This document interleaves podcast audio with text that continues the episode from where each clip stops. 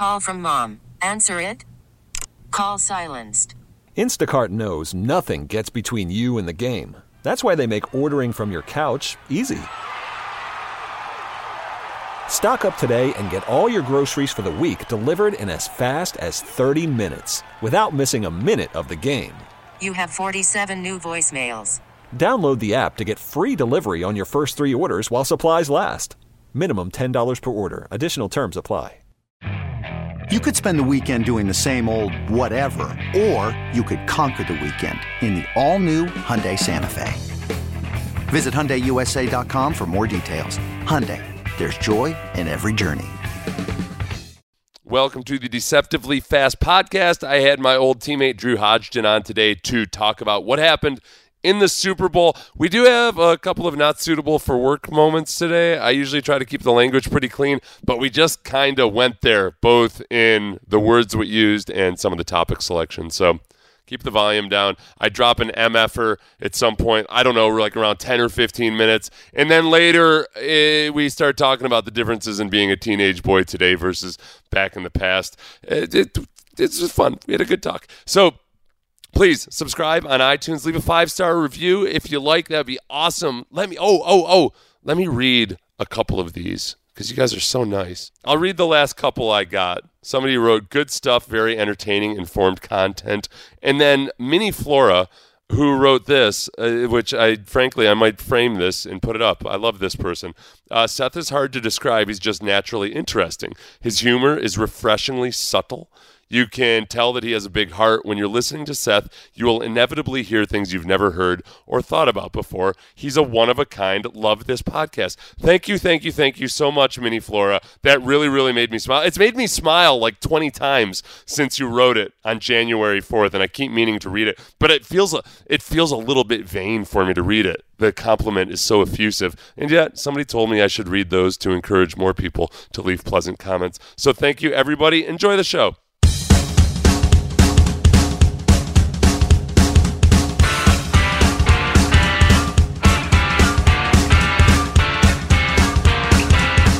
Drew, I did you a disservice because yesterday we we talked, we recorded a podcast, but because the podcast wasn't going to come out until after the game, I didn't even I didn't even bother putting in the part where you predicted what would happen in this game. So I'm just going to read I'm going to read directly from the notes that you had sent me where you said you you mentioned something about the pro football focus grades and, and then said, but the fact that they are also down an all pro right tackle and having to shuffle guys out of position just plays directly into the teeth of Tampa Bay's strength. Actually, excited for that matchup because obviously Andy Reid is aware. And you think that the the ringer, you had an article from the ringer, you thought that their concerns about Mahomes being a threat outside the pocket are a touch overblown unless he's far healthier than he's been recently. I feel like that was the key to the game right there was the fact that the offensive line was shuffled, which makes which makes guys even worse than whatever they normally are. So you right. have a subpar offensive right. line, and then you shift them out of position, and then Pat Mahomes, who usually can make something out of nothing, is also embattled even further than than usual because of his because of his toe. So you're here to claim victory on your prediction before the Yeah, game. no, I, I appreciate you just just feeding my ego because I was just I was gloating as I was watching the game to myself yesterday. No, I, I mean it.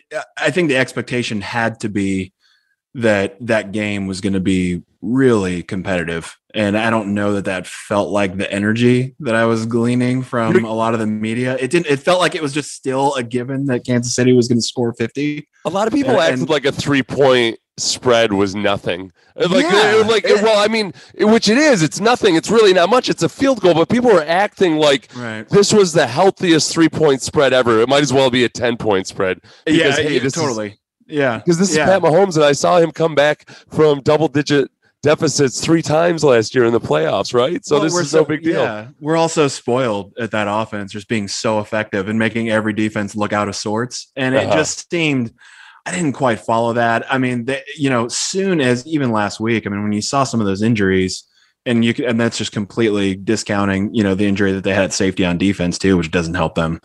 Um, it just you knew that with the speed that Tampa had, and I, I was surprised though to the extent that just those stand up ends just gave them fits. Uh-huh. but you know, it, they just looked. They really struggled. I mean, those guys looked every bit out of you know out of their comfort zone. Well, Pat Mahomes, this was from NFL Next Gen Stats. He ran a total of 497 yards before all of his passes and sacks. so that's that's not obviously 497 yards from scrimmage or anything, but like his actual running around, zigzagging across the field, that's damn near a third of a mile of scrambling. That's the most pre-throw, pre-sack yards run by any quarterback in any game this season. Yeah, he. I mean, he looked incredibly uncomfortable, which is such a testament to what they were trying to do on Yeah. defense. Obviously, that's that doesn't happen by mistake. Um, but some of what they did, I mean, I think they benefited from obviously the injuries and guys being out of position, but also just uh, uh, some confounding. Going back and looking at it again, some confounding play calling. I think actually it was a little strange. They were so reliant on the screen game Mhm. early, and I don't know if that was how they decided they were going to combat their issues up front. They were, gonna, hey, look, we're just going to screen them. We're going to try I- to get it- them to back off. I wonder if they were almost depending on a lack of discipline from Tampa. yeah, that somehow because Yeah. sometimes when you've got a bad offensive lineman sometimes that offensive lineman's best strength is that it feels like you're beating him because you know you can beat him and that's when you get sucked so far upfield. Yeah. but i think that i think the two weeks of film study just it allowed the bucks defense to a read and diagnose screen but then also i think on the rpos the the Bucks, the Chiefs, do a lot of things that's kind of counterintuitive and against the rules when it comes to RPOs. You know, they'll they'll they'll run to the side you're not supposed to run on an RPOs, and I think just having two weeks Yeah. to prepare for that had had the Bucks ready for it, and it just You're wasn't going to fool them the way that it does other guys. You know, usually the the the, the running back's going to run opposite of the side where he aligns typically on RPOs or the option game the the Chiefs do these weird little things where they'll fake pass but then run to the same side.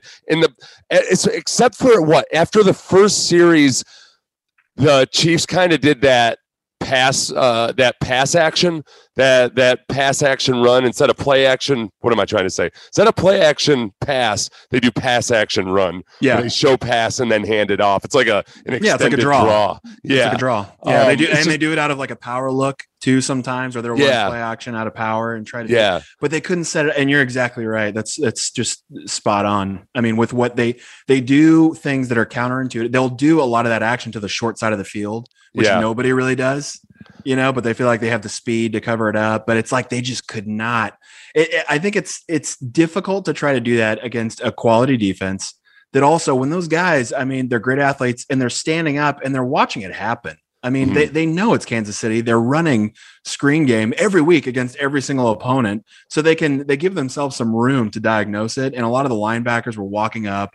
They felt like, oh yeah, this is pressure. Look at these guys. And they, I, I feel like they didn't respect their ability to get out of it. I mean, Yeah. it, just was it was a little It, know. was that they've grown. I I hate to use the word complacent, but Kansas City. It felt like really this entire season. At times they're almost a victim of their own success. To where Mhm. you know with a basketball team, where sometimes it feels like they can just turn it on whenever they like.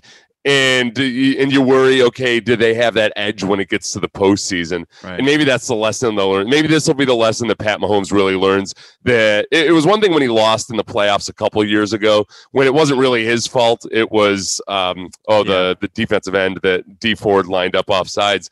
Maybe this will be the one where it turns Pat Mahomes into like that that taskmaster, like Tom Brady. When you watch Tom Brady with his players, just how he drives them and drives them.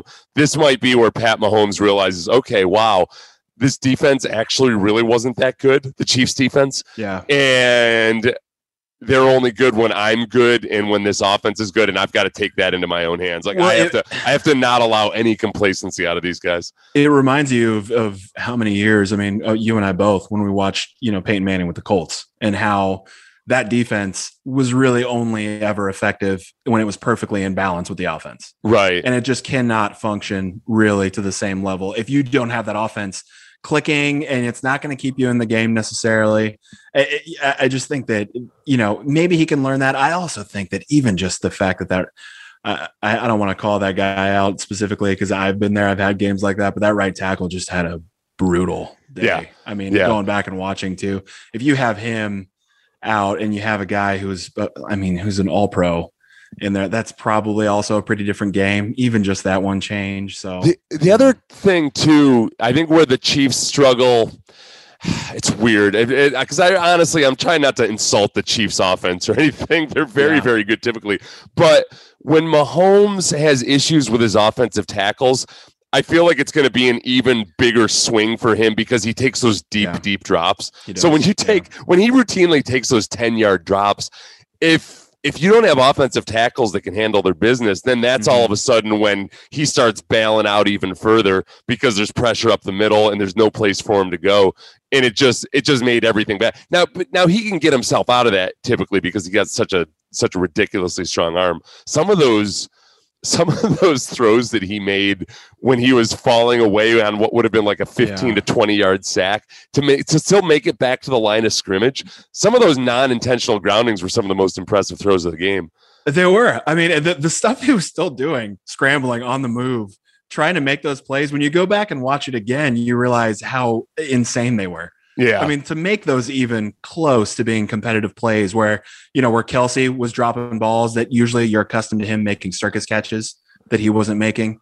I mean, the, even then it was almost, you know, they, they were near misses on some of those big plays. But yeah, I mean, he was just like the, everything they were doing to make him uncomfortable was working perfectly. I mean, having the ends not just stood up, but having them, you know, angled in to Uh-huh. cut to cut the corners and to make him, you know, have to step up, which he doesn't really like to do. Yeah.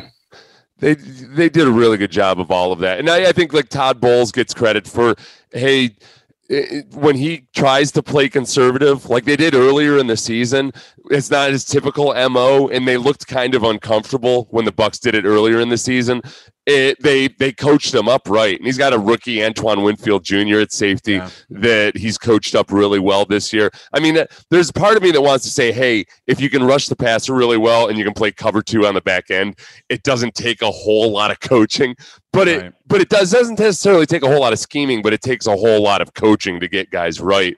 You mentioned the fact that the chiefs you know have injuries at safety and Tom Brady seemed like he was manipulating the safeties really well, Yeah. above and beyond just making Tyrann Mathieu angry at times. If anything, it seemed like with Tyrann Mathieu, a lot of the issues were that Tom Brady knew exactly how the other safety was either misplaying or not helping or rotating Oh, yeah. or rotating poorly. So Right. Brady just had Brady had those other guys, a lot of the defensive backs just on a string.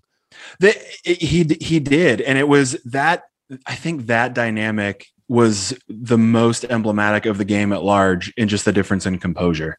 You know, I mean that that display of what Tom Brady was doing, and he wasn't doing anything exceptional for a Super Bowl, you know, performance. I mean, every Mhm. quarterback that tends to win the Super Bowl plays the same way he just did. He didn't do anything, in my opinion, he didn't do anything extraordinary, but he was in command of what that offense was doing. He knew you know, in pivotal moments, what they had to do, what he couldn't do. He couldn't throw another three picks in eight minutes like he did in the prior game and expect to win. You know, I mean, he knew how to control it. But beyond that, you're watching Tyrann Mathieu come apart at the seams in moments where they need to really be under control. They were they looked like a high school team the Yeah, way they were they did. losing their heads and Yeah. flipping out to the point where you Yeah. could see it was carrying over into the next play. Yep. And it I it, look they were bad. third they were third in the NFL in defensive pass interferences last uh, this this season, which it's still it averages out to like one per game. So when you get, when you get what three of them in one half or however many penalties they had in that first half um, total, it was it was really really bad. Really I bad. there's part of me, man, if it were the Patriots, I'd be screaming about how the officials are on their side. Uh, and, and I'm kind of disgusted with myself that that's completely left me. There's a part of me that thinks I should be I should be complaining about Tom Brady getting preferential treatment, right. but I also know that Brady Brady knows and understands like how to take advantage of these tendencies yeah. and rope a doped those guys into a few of those situations. He does. He he has a sense of how to put the ball in places where he knows it's gonna it's gonna look bad. Yeah. You know, I think if he feels like he can't get it there, he's going to at least try to put it somewhere that's going to put the DB in a spot where it looks bad. I mean, some of those were, yeah, He's like an evil photographer. If you were like if you were a photographer that was out to get some celebrity or something, Right, like the worst kind of the people that take those shots for In Touch magazine, where they're like, "Oh, look at this person, looks like a goblin without makeup," and it shows Totally. Jennifer Aniston like as she's trying to Yeah, he trying to that- pull up something heavy or something. He knows how to make all those DBs have triple chins. it's like, oh god, I look at his love handles. Don't you want to throw a flag? Don't you just want to throw that? We were trying to figure out what Tom Brady likely said to Tyrann Mathieu because Tyrann Mathieu said that he wouldn't repeat what Tom Brady called him or said to him, which immediately in your mind you go to the worst possible thing that he could have said. Yeah, of which course. I Yeah, don't like think. bru- brutal end bombs. Like, yeah, you know, like I don't think it was. I don't think it was either racial or homophobic because Brady, if Brady was going to make that mistake, he would have made it long before he was 43 years old. I think, and especially sure. in a in a bygone era, especially. So I don't think it was that.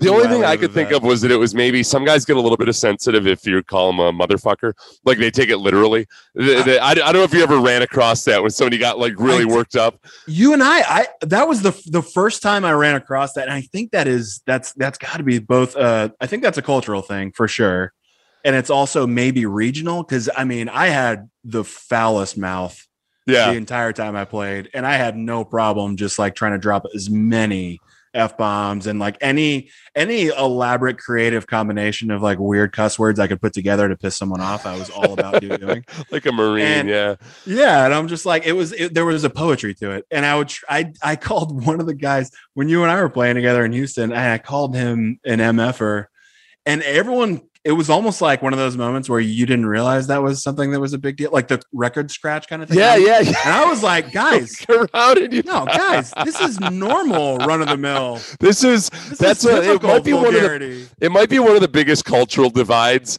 uh, in the NFL where shocked, the, yeah. the the the white kids from the suburbs will go in on their best friend's mother for 15 minutes and describe in detail Yeah. like what he wants to do to his friend's mom and uh, Like, it's guys, not like that you learn misunderstanding. Yeah, this is no, this is normal, like just typical level one vulgarity. And I yeah, like I'm, yeah. being, I'm now being victimized by you in this scenario. yeah, it- it- so I I kind of feel like maybe he just said something that was just.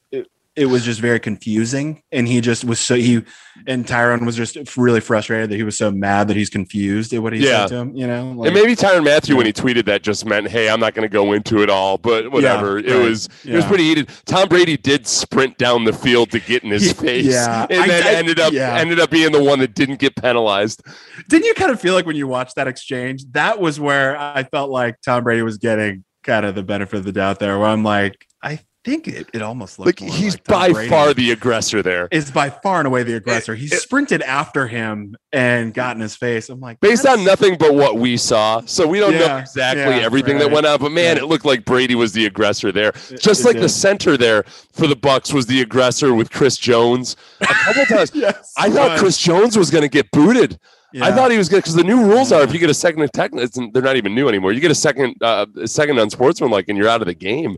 right. And uh, and it looked like because Chris Jones was one of the guys that looked like he was out of control. I, I I know almost nothing about that center for Tampa Bay, but I he's I'm a huge fan. After that, huge fan. He's just That a dirty. awesome. He's just, just a looks- grimy, non-athletic. He's going to do what it takes He's to get just- the job he's- done. He's got a horrible body. He just like he looks like he's just willing to just throw his body into like a into a meat grinder just to win one play. Yeah, I love it. You know, one of my big cultural differences when I got to Jacksonville was that they were one of the first teams that had a whole bunch of evangelical guys on the team. Uh, great. like that, where it became part of a movement. That was like the movement on Yeah. that team. And there was kind of a big divide between the old school NFL veterans and the new age guys like Brunell and Boselli and everybody. But I didn't, I was kind of clueless to all of it. And we were out running wind sprints one day and somebody said something and and I basically I, we were yelling at each other just kind of talking trash playfully and I said oh Jesus Christ. And it was that record scratch moment where where all the uh, all the God squad were like whoa whoa whoa whoa whoa. Like what? What? This is uh, Oh man, I would I would have a hard time with that. I would. I would because especially at that point where you have like that chip on your shoulder, and then you're like, well, now you shouldn't have told me because now I'm gonna want to do it. yeah yeah. I mean, Uh, I'm just gonna oh, want to do it. I got into all kinds of debates. It was a good lesson for me because it was, you know, I was I was playing in the deep south and Yeah, and coming right. from a school where you know it was the exact opposite. Yeah. I went to college where it's you know being religious was by far the exception. If you were extreme, you know, if you were extremely and and and if you were a creationist that thought the Earth was only six thousand years old, you were an extreme exception. And I walked into this environment where all of a sudden it was just openly and widely talked about like oh yeah yeah evolution's a sham and i like so You're like this I is this is very different. this is much different so i used to get into a bunch of just big angry debates i learned not to be angry about stuff um, when you're discussing somebody who's who's got views like so much different than Did- what did you, you? personally believe yeah When did you learn not to be angry? Uh, when i was about 37 or so but i started the lesson Yeah. started when i was 22 or 23 Alright, years yeah. old what do you what are you talking about? When did I learn not to be angry? I haven't been angry in like three years. I've been angry Yeah. like three times in the last three years. I swear to God, it's true. No, it's true. I, I have noticed that. I have noticed a difference. I'm, Yeah, no, I'm pretty pretty much just I'm dead inside. It's because I've given up. I've, That's the trade-off. Yeah, I've lost all passion. Yeah. I was talking to somebody the other day who said, you know, you seem to really uh, have perspective on things. I'm like, I, I'd love to believe that, but frankly, I'm pretty sure I'm just apathetic about most things now. 100%. Yeah, you- you're mistaking. Yeah, you're mistaking understanding for numbness. Yeah, I'd love to think that it's not just a combination of apathy and uh, uh, being non-confrontational about stuff uh, and just Yeah. wanting to get on about my day. I think it's a little bit of perspective. What did you What did you think about those defensive pass interferences? I thought a couple of them were ticky tack. I, I, I did. I it, it just reeked like. I mean, there were two things. One, it, it nobody wants to acknowledge this, but in the in games like that, in championship games, not just in a Super Bowl, but just in general, you know, at every level, you just don't want the refs to be a focus of anything.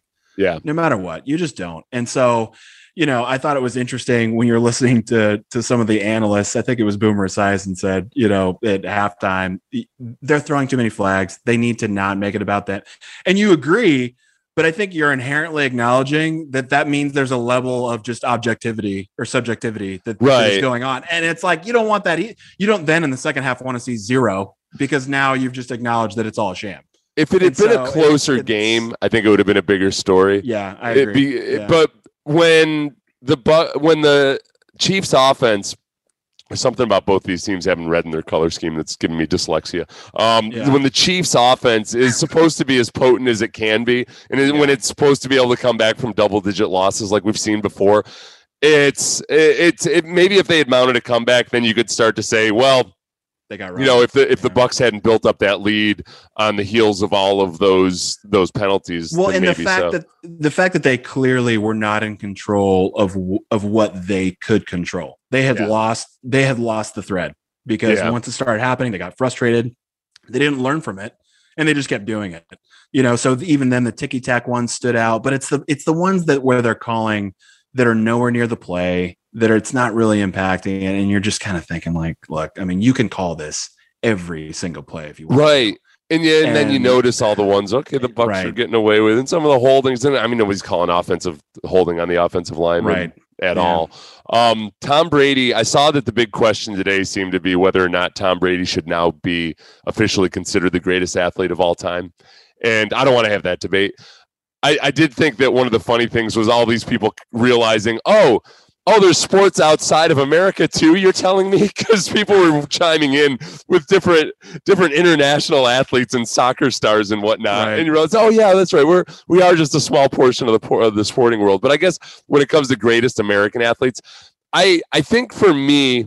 If I were to boil it down to something more manageable, but still also an unrealistic, you know, something that's not going to happen, I feel like Tom Brady is almost getting to that LeBron James level of executive where Mhm. where Tom Brady makes moves and does things to his team that other athletes can't necessarily, including having Gronkowski and Antonio Brown on his team. I don't think any other teams in the league were going to have either of those guys. For one, Gronkowski wasn't going to play football unless it was to come back and play with Tom Brady. Right. And Yeah. when you could say, hey, he was marginalized and he was just a decoy most of the year, they they they collected on that bill Yeah. there in the final game. He has two touchdowns. Antonio Brown gets a touchdown. He didn't do a whole lot during the regular season, but when the other team wants to focus on Mike Evans and Chris Godwin, then lo and behold, that's what you have. Um, The other thing, and this is where it's going to be really fun to watch in the offseason, is the old situation you used to have where really good veteran free agents would go and play in New England at a discount, or they'd sign a one year deal, or they would just. They, you know, they choose New England over other places because that was their best chance to win a championship. Like that's completely shifted to Tampa Bay now. They're stacked but if you're if you're gonna chase for a ring, you want to go to a team that has a really good defense, and the Bucks defense is way better than the Chiefs defense. Yeah. Um, for one, the Bucks defense can stop the run, where the Chiefs defense, man, man, they cannot stop the run. They were running around blocks and just folding like chairs. Um, and Tom Brady's just Tom Brady, if anything, is going to be sharper and better next year because he's got all his receivers trained.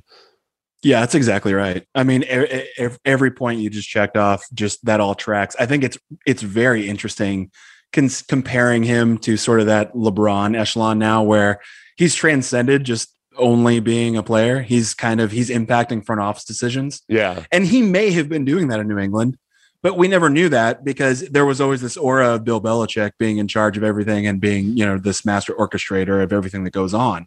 So you have no idea the kind of impact that maybe Tom Brady had and what they were doing with personnel. Well, And you now wonder- it just you- seems like that's not the case. You wonder though too, maybe he didn't have much of an impact, and was sitting Yeah. there and was watching Yeah. some of the draft picks and some of the Oh, moves they made, and the fact that the the, the thing that would have driven me insane is I if I were Tom Brady was that I'm playing at a up to a twenty million dollar discount every year, and you can't seem to Yeah. you can't seem to really take advantage of it to the degree that you should be able to. I mean, 20 million a year is at least three viable starters, and you're still making do eh, eh, with some guys. It, it just always felt like any. It would be hard for me just not to also maybe just even if it's rational or not. If I'm taking that pay cut, I would look at any bad roster decision and be like, "What the hell? I could, like, you know, like I could Yeah. have told you that." The same way Yeah. coaches sometimes can't help themselves, even though if they want the GM to be the guy making the decisions, they just they can't help themselves when they see the the bad moves and think to themselves, "Well, I could have done better than that." Well, and that's so true. And it, isn't it satisfying knowing that we're going to find out? Like, we're going to find out what that all probably did look like in the next year or two. I mean, you're going to see those decisions are going to come to fruition in the next year or two in New England. You're going Right. to find out that that if they, you'll know if that's what was happening when he was And- there, right, why, okay- why he may have left, and all of that. You're gonna know Oh, oh, just the, the stories that are going to come out. well, not even necessarily the true stories, but just the, the the I think the facts will bear that all out. I Yeah. mean, you're going to see that if New England can't find a way, and I don't want to say replace, you know, you're not going to be able to replace Tom Brady, but you're going to see how a lot of those roster moves and how they decide to handle their salary cap, if that's all going to come to fruition, because they did benefit from huge breaks in what they had, they should have had to have paid Tom Brady. And Right. It didn't. And help. It didn't. I, the the hard part is that they've also started off drafting at the back end of the first round every year. yeah. So they've had to either trade back or trade up, and they've had to make do with a lot of that. So they had to change. They had to change a lot of the way they managed their roster in the draft, just because they were a victim of their own success. Mhm. And they also just lost a bunch of their best personnel people. Like Jason Licht, the Tampa guy, was originally a New England guy, and except he was way back. Actually, I don't think. Uh, I'll have to well and you do you, you have the natural you know i guess it's the, the the attrition that happens you know after you win a title every year same thing happened in seattle you know i mean suddenly the guys who maybe are generally more bubble guys and not necessarily elite tend to get paid like they're elite yeah, and it just yeah. happens all the time i mean that's part of it too Dion Lewis, the running back that went Right. to Tennessee and then was a big disappointment. Like every Yeah. running back ever Yeah. that comes out and yeah, like Garrett Blount, you know, leaves, comes back. Like it's just, it's just, and people keep making the same mistake. Like, wow, this running back is awesome. I'll. I'll pay nothing. I'll pay no attention to that. It's probably going to happen to Leonard Fournette. well that's that's the most Fournette's- shocking thing the, the most underappreciated shocking thing and i mean I, I won't you know harp on it too much but i mean is that it's it happens with all the other guys Yeah. the running backs and and the skill players and receivers in New England, and never the linemen. who are absolutely the guys that are doing it consistently every year in New England. They just Like, say, "Well, it's Dante Scarnecchia. It was Yeah, Dante like- Scarnecchia yeah, for him." oh, it's Yeah. just all these other guys, and I'm like, or it's consistently the linemen that are that are you know, getting the job done there over the last ten years. Yeah, Okay, so the one condition is that Belichick's an old man. See, uh, he's not. A, he's older by football coaching standards. What is he? Is he sixty-eight now? I don't know how old is he. They they had the graphic up last night, and I can't remember. yeah, by NFL coaching standards for sure. Yeah, uh, but I do think just like quarterbacks have gotten older because Tom Brady's got his whole TB12 mo- model and everything, and all these other guys are taking care of their bodies.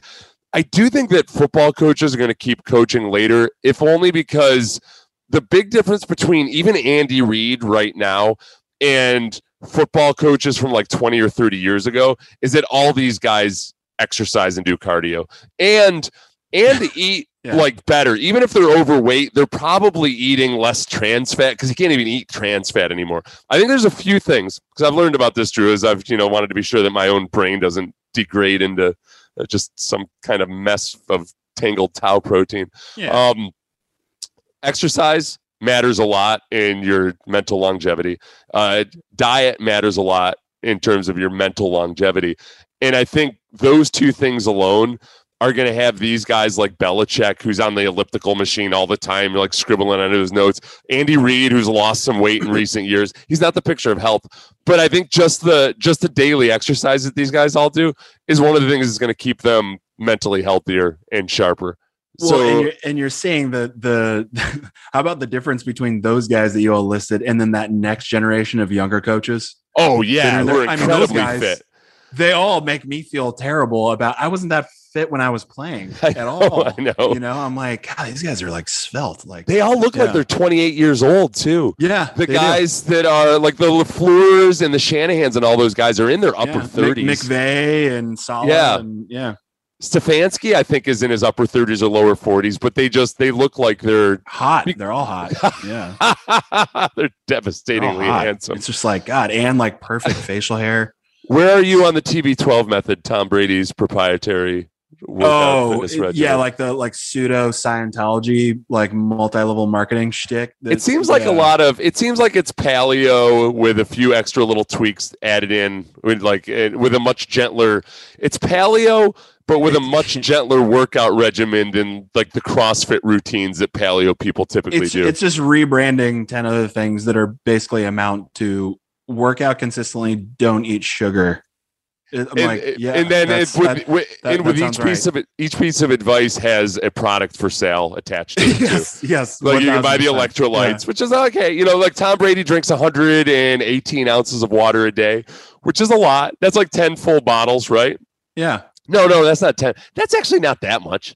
That's like eight bottles or of water or so. And for somebody that's working out a lot, that I mean, doesn't seem like that if, much. if you're consistently the th- just like you said, I mean, if it's a regimen and you're consistently doing it, then it's a lot. yeah. You know, if you're doing it every day, I mean, that's you know, he's- he's- they, yeah, they um oh he has a protein powder and all of that. Somebody said that the electrolytes oh I had I had written this down and then I lost it. I guess the electrolytes that say it's got like 112 minerals and trace chemicals and stuff, but it only lists like it only lists like 19 on the labels. So you're also- you're just left to wonder, hey, what's all the other stuff that's so that's so devastatingly awesome for me? Because his yeah. the uh the the trainer that started TB12, the Guerrero fella that he was with back in the day, he got in trouble. He got pinched a couple times for he had a concussion water. That he said you could Oh. recover more quickly from concussions. He had like some kind of antioxidant mix that he claimed cured cancer. It was kind of a big deal. But then he latched on to Brady and I can't completely and totally criticize him because whatever the whatever the actual regimen is, it's obviously helping Tom Brady out. yeah. But I feel it's like any other, you know, with anything else, like as long as your regimen isn't actually damaging, it's going to be good for you as long as, as you stick to a regimen. Of course, Like as, yeah. long, as long as it's not like Yeah. eating nothing but ice cream all day long, every day long. no. If you stick to a regimen and you're more disciplined, and yeah, you're going to look a lot better than George Blanda did back when he was smoking half a pack of Right. cigarettes at halftime. it's it's like any of any of the diet programs or anything else there's there's something to it only insofar as you're cutting out the things that are otherwise terrible for you He I gets mean, a lot of body work how it all though. works. He gets a lot of massage work and everything. I think that's ah, I that's I bet relevant. does. Yeah, I bet he does. it costs a lot of money. It costs a lot of money to get that many massages all day long. Remember James Harrison used to spend Oh, didn't he say 75,000 a year? Him and Romanowski both used to just- spend a ton of money. and it's funny that you pair those guys together. You know what, you know what I mean? I mean, you know what I mean? Like I one of the I feel like I not to go on like to, but it is weird to me that it just feels like it was never talked about that Harrison. I'm like, this is a guy who, like five years later into his career, turned into an absolute like action hero. after like, struggling to make the team year after year after year. I- Yeah. He was a late bloomer, Drew. Oh, he was, he right. was yeah, probably we- a, he's a bean well, pole. as we all, we, you know how it is. Like when you're a late blooming professional athlete who then turns into just a extremely an extraordinary vascular racehorse of a human. I'm like, right, yeah, that's that's how Are it works. are you uh are you going back to the gym now or are you still home gymming it? no, I've yeah, I've been going back to the gym. Yeah. Yeah, I've I, it's like the only interaction I have. I The mean, only social yeah, interaction you have? kind Is it- of. Yeah, What's the what's it like at the gym? Are people wearing masks at your gym or anything? I don't want you to get Yeah, anybody it- in trouble. yeah, it's like hit and miss. Okay. Yeah, yeah, it's hit and miss, and I try to do it. It's it's tough though. Well, yeah, I yeah. mean, What's it like? Do you like run on the treadmill and everything while you're wearing a mask? Uh, no, I take I can't do that. Yeah. Yeah, because the, it's and I'm not. I don't want to be like one of these like you know. Oh, it's it's too hard for me. I can't breathe when. I, but it, it's like I sweat like probably like you do. Oh yeah, that's got to be and nasty. I've seen him, and it's once that thing is just soaked with sweat, you're getting ten percent air through there, and I'm already like a fat guy. I can't, you know, it's not. I've got my garage gym good enough now that I don't think I I think I'll go back for group fitness type stuff. Like just Okay. I, I like doing Orange Theory and stuff like Yeah, that. same. and Yeah, like any kind of like I like doing spin classes and everything, but I don't really. I mean, for one, I just I, like I don't I don't need to go in and lift weights in front of human beings ever again. I like to just go out and do circuits and not try to. I don't I don't try to max out on it. I'm never going to try to like get my my squat or my bench Oh, heavier same. than heavier than it needs to be. Yeah, no, those days are over. I mean, even when you and I were working out, it's I, I care less. It's not even that I care that anyone else is there and trying to size up how much I'm lifting anymore. Even though there is like a tiny voice in the back of your brain where you're like, "Look, man, if I actually cared, I mean, I could be, I could be doing this." Just Like, so you all- know. all know. Just Yeah. so you know, like it's in there. It's in the potential's in there. You, you need to be aware. I just There's a- choose, I'm choosing not to. I'm my my to. the, my hardest thing, and this is where I've just had to come to terms with. I'm not as confident and self assured as I as I really would like to think I am. Is I'll, I'll do slow reps reps a lot that we learned from Dan Riley, the strength coach. Yeah. there. Mhm. So like I might go, I like I, I might go and just put 185 on the bar and go super super slow. And if you do that, if you go super slow, if you try to go like eight seconds up, you die fast. yeah, But I can't do that in front of other people at the gym because I just think about somebody walking in and seeing me like flailing and struggling 185 on the bar, and I'm my ego won't allow me to do it. I it won't allow. I've seen. like I've been catching, around. catching you on the last rep. yeah, yeah. Like you can't do it. I've been around too many people that would like look at a picture of The Rock working out or a video of The Rock Right. working out, and he might be curling with like 35s and saying, he's only using 35s. like, dude, what, what are you talking about? Yes, obviously he's much stronger than you, though. Like, what the hell are you talking about? Or like, or the people on the internet that have to criticize people's squat form. Like, there'll be a still photo of somebody like mid squat, and there's there's 40 jabronis saying like, oh, he doesn't even go to parallel. Like, it's a still photo. You have no idea if they're going to parallel or not. Yeah, you have no idea. You don't know. It's a still picture. Yeah, but right. that shouldn't bother me. I'm a pathetic and weak person that that bothers me at all. Ah, I mean, you're competitive. I get it too. I mean, it's more like, do you feel that way when you're doing cardio stuff? Do you feel like they're looking at you like, oh, look at how tired? No, no, I don't worry about that because I always feel like I, I always feel like if all right, if they're taking any pride in being better at running than me when they when I outweigh them by hundred pounds, and more power to them. I always Right. feel like I'm I, I my cardio is always kind of a strength of mine for a bigger guy, so I always actually feel pretty pretty good about that. Like, oh wow, Yeah. that guy's running pretty pretty fast for a big guy. Yeah, nice. oh good. no no no! I take it back completely. I take it because you know what happened to me. Uh, it- Never In mind. Orange- I am very insecure about Yeah, it. yeah. Yeah. In Orange Theory, I was doing. I usually don't do the treadmill, and now I don't ever do because I've got a torn meniscus and my arthritis. you do you do the bike instead? Or you I just do the bike row? instead. Yeah. And I was I was on the show one day and somebody texted in, one of my radio listeners texted in and said, Hey, my wife wanted me to ask you how come you always wimp out and do the bike at Orange Theory instead of running on the treadmill. Oh, And I got so angry because I, wanna- was like, I've had 12 knee surgeries. I almost told the, I almost got I almost insulted the guy's wife. And he was just and then I caught myself. He was just messing around. But Doesn't there is matter. part of me that wonders, like, okay, I, I never went back to that one. I didn't go back to that Orange Theory anymore. That would And, uh, infuriate me. I- That- I- I don't- I'm the- oh. I'm this, that would trigger me. I'm this. I'm so. I'm the same way. I'm so easily. You can manipulate me so easily. It's so. I mean, all you have to do is just like, like, oh yeah, you. Oh, you're only doing 6.0. You're only doing 6.0. You're not going to go all that. And I will blow my ligaments out trying to beat the person next to me. yeah, you Um, got to let go of that. You got to be elevated, and um, you, you got to be kind of like me. I'm enlightened now, and none of that stuff bothers me Sorry, I forgot. It doesn't, even Yeah. though I just told you about all that stuff. It doesn't bother me anymore because I don't go to the gym anymore. Do you see? You see, Yeah, just like it. remember, remember how that You were- person you were- said that I yeah. have perspective on things. Remove the stimulus. I'm apathetic enough that I just don't go to the gym. Yeah. I've uh, that's the same way I've uh, I've I haven't drank since This is- September and I have no idea if I'm actually any stronger than I used to be. I just don't let my wife keep alcohol in the house anymore.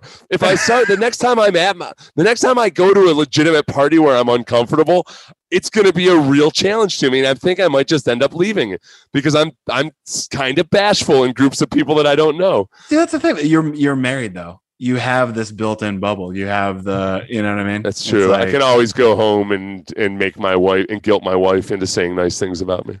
Exactly. you don't- you have can't do that. there. No, I have to actually be fit. You got to go back and pay for it on one of your 900 numbers that the that, that you single guys probably use. Yeah, you you sound Was it- like someone who knows a lot about the single life. we're one 900 calling, we're calling 900 numbers. That's We're- what we're doing. Or I wait for a commercial on TV to come on advertising a 900 number. We're- That's, how I get my rocks off. were one 900 numbers ever a thing when you were an adult, or was or did that go No, by the wayside? I, I remember just enough when I was like a kid to see advertisements for 900 numbers, or maybe on on TVs in movies. yeah, I think they how I know died as soon as chat rooms showed up. Yeah, or or when the internet didn't take 20 minutes to download like one naked picture of Pamela Anderson. Yeah, Once- but once even for that, I think the I think what people used to use the one nine hundred numbers for, aside from the the, the obvious, you know, quick payoff, was there were some people that were like very depressingly addicted to it. Like that was their that was their Oh, yeah. social connection. Like they were falling in love with some of these one nine hundred women. Yeah. It got costly. It was for, so for the kids listening. How do, you, used to be how do you know? no, I remember that. I remember reading It got about it. costly. I've heard about it being. I never, I I've never had my it being so own. I never had my own phone. Like I never had enough money to pay my I've own phone bill in a time of one nine hundred numbers. I don't know if I would have been morally opposed to it when I was fifteen. I was just too shy and terrified, and I know my mom would have found out about it. Oh yeah, I de- I definitely got busted for ordering uh movies on pay per view when I was. Oh yeah, that's a tough Yeah. one. yeah. I, I think my mom. I don't know why I thought I was going to get away with it. I don't know what part of me thought I won't get caught. Well, were the ones at home different prices the way they were in hotels? Because in hotels, the giveaway was always, "Hey, it's anonymous, but it's like, but it's nineteen dollars for this movie. You can get Braveheart for three ninety nine, but this movie's nineteen dollars." yeah, yeah. And then you stop and you're like, y- you look back and you just go, "What? They were that upcharge? Like really? It's five hundred percent more Uh-huh. nudity." That's That is a- the the thirst, man. That's what they charge you for the thirst. Yeah, That's when they got you. They Yeah, they got know. you uh, hardcore. Um, Smartphones really killed that game. I think I must have. I think I ordered. I think I remember I ordered one at home, and then I was terrified about it for the next month until the billing cycle came through. And I don't know if my mom. I don't. know. My mom's pretty. My mom's pretty stingy about stuff. I wonder if she noticed and just thought like, I don't want to bring this up if it gets Yeah. a problem. I think that's what it is. She just didn't want to confront you. She's like, I, I don't. Neither of us wants this conversation. Yeah, I remember. If it becomes I, a problem, I'll confront him. I remember one time when I was like 13 years old, my mom like trying to walk into my room and she was like, Seth, why is it? I had a chair on the door. And she's like, Seth, what is going on? Why is this locked? And um, and then it never happened again. Like I think Yeah. she just I think she realized or maybe she talked to my stepdad or something. And she's like, Cynthia, what are you doing? You didn't why were you trying to barge in? There's nothing going on. You don't want to see that. Yeah, Yeah. don't shame this guy. It's fine. He's obviously changing, like he said. Yeah. I had to buy my mom a book about what, what's happening to my body. what's happening to your boy's body book for moms? That's the. Uh, hold on a second. that's why I'm going to write that down. What's Yeah. happening to your boy's body book for moms? Okay. I that that's you wonder now with that. With What's- th- that's that's the changes now with how a smartphones just access to porn is incredibly. I can't even express the difference in the generations between now and when I was literally shoplifting Playboys from like liquor stores. Right. I- I don't that- know like, what it's going to do to now. kids. Like how it's going to. Well, and if anything, though, unless the trend is reversed in the last year or something, but I, I'm guessing it hasn't. I'm guessing it's been accentuated. There's less teen sex now than there was back in the day, and I think at least part of it is Is it that is true? yes. They're not doing anything because kids are at home. They're playing video games remotely or they're just online, but they're not necessarily out rubbing up against people literally as much. You know, just bumping into them and meeting and having having encounters I and everything. that makes sense. I would not have anticipated that as being the. That's interesting. but I do have this I have this feeling though that the ones that are doing stuff are way more knowledgeable, obviously. Oh, for be, sure. You know, Yeah. than when you were trying to put it together piecemeal through still frame photos. Oh yeah, that- tra- yeah. Back then, when I was like, "Oh man, I'm heavy petting so hard right now," you know, and now they're like, "Yeah, gangbangs." You're just like, "Oh my god." Yeah. Well, yeah, I know I've I got friends that um and this wasn't even this was before everything went really crazy. But guys my age when they were teaching, when they were young teachers, they would like or when they were coaching, the stuff they'd overhear like the kids talking about was just Oh, yeah. kind of blew their mind. You Yeah. know? Oh, when I would have, I mean, when I when I was coaching in Chicago, I would have kids that we would have to suspend because they were taking pictures of their teachers under their skirts with their cell phones oh in class. Oh, which is like which is a problem that if that happened when I was playing, I can't even imagine the fallout. You'd be something like labeled right. You'd have to move. You'd have to leave mean, you could- schools. You'd yeah, be like you- the biggest yes. pervert in school, right? Yeah, you wouldn't. Even, you you might not get into college. I mean, like it would be a huge scandal. And now, you know, That's where, oh boy, you know, I'm glad you brought that up because I'm still, somebody mentioned this the other day and I had forgotten about it. The whole fact that Marty McFly was a peeping Tom, like that just kind of gets glossed over in Back to the Future. Remember, Yeah, he catches, that movie's pretty problematic. Just in, I mean, he's hooking up with his mom. It's a lot of it is is looking Yeah, it's- back. yeah, and it's not even problematic, like in a way that, oh wow, that's politically incorrect today. Like, oh no, no, no, that was a taboo then and it's a taboo now. it's not even like it's not a generational thing. Like people weren't always hooking up with their moms. Yeah, then that- chill out. That's been taboo ever since uh, genetics was created. Yes, uh, yeah, that's a- but we just a- kind of glossed over it. Yeah, Oh. it's completely fine. Uh, and Okay. also that, and also that um, a black guy did actually invent rock and roll then, and they glossed over that. Oh, that, was, a big one. Like, oh yeah, hey, by the way, you know that thing that we already stole from you? We're gonna Yeah. steal it again. We're gonna we're gonna steal Back it to the twice. Future. We're And gonna, not make only sure, yeah, we're gonna make sure all of popular culture knows it. not only does Elvis Presley get way too much credit for creating rock and roll uh, already, but we're gonna go ahead and actually make it look like the guy he stole it from actually stole it from us. Yeah. Oh God. All right, I got to go get to work on um, my rough draft of what's happening to my couch book for moms. So- Nice. I want I want I want I want to be in the forward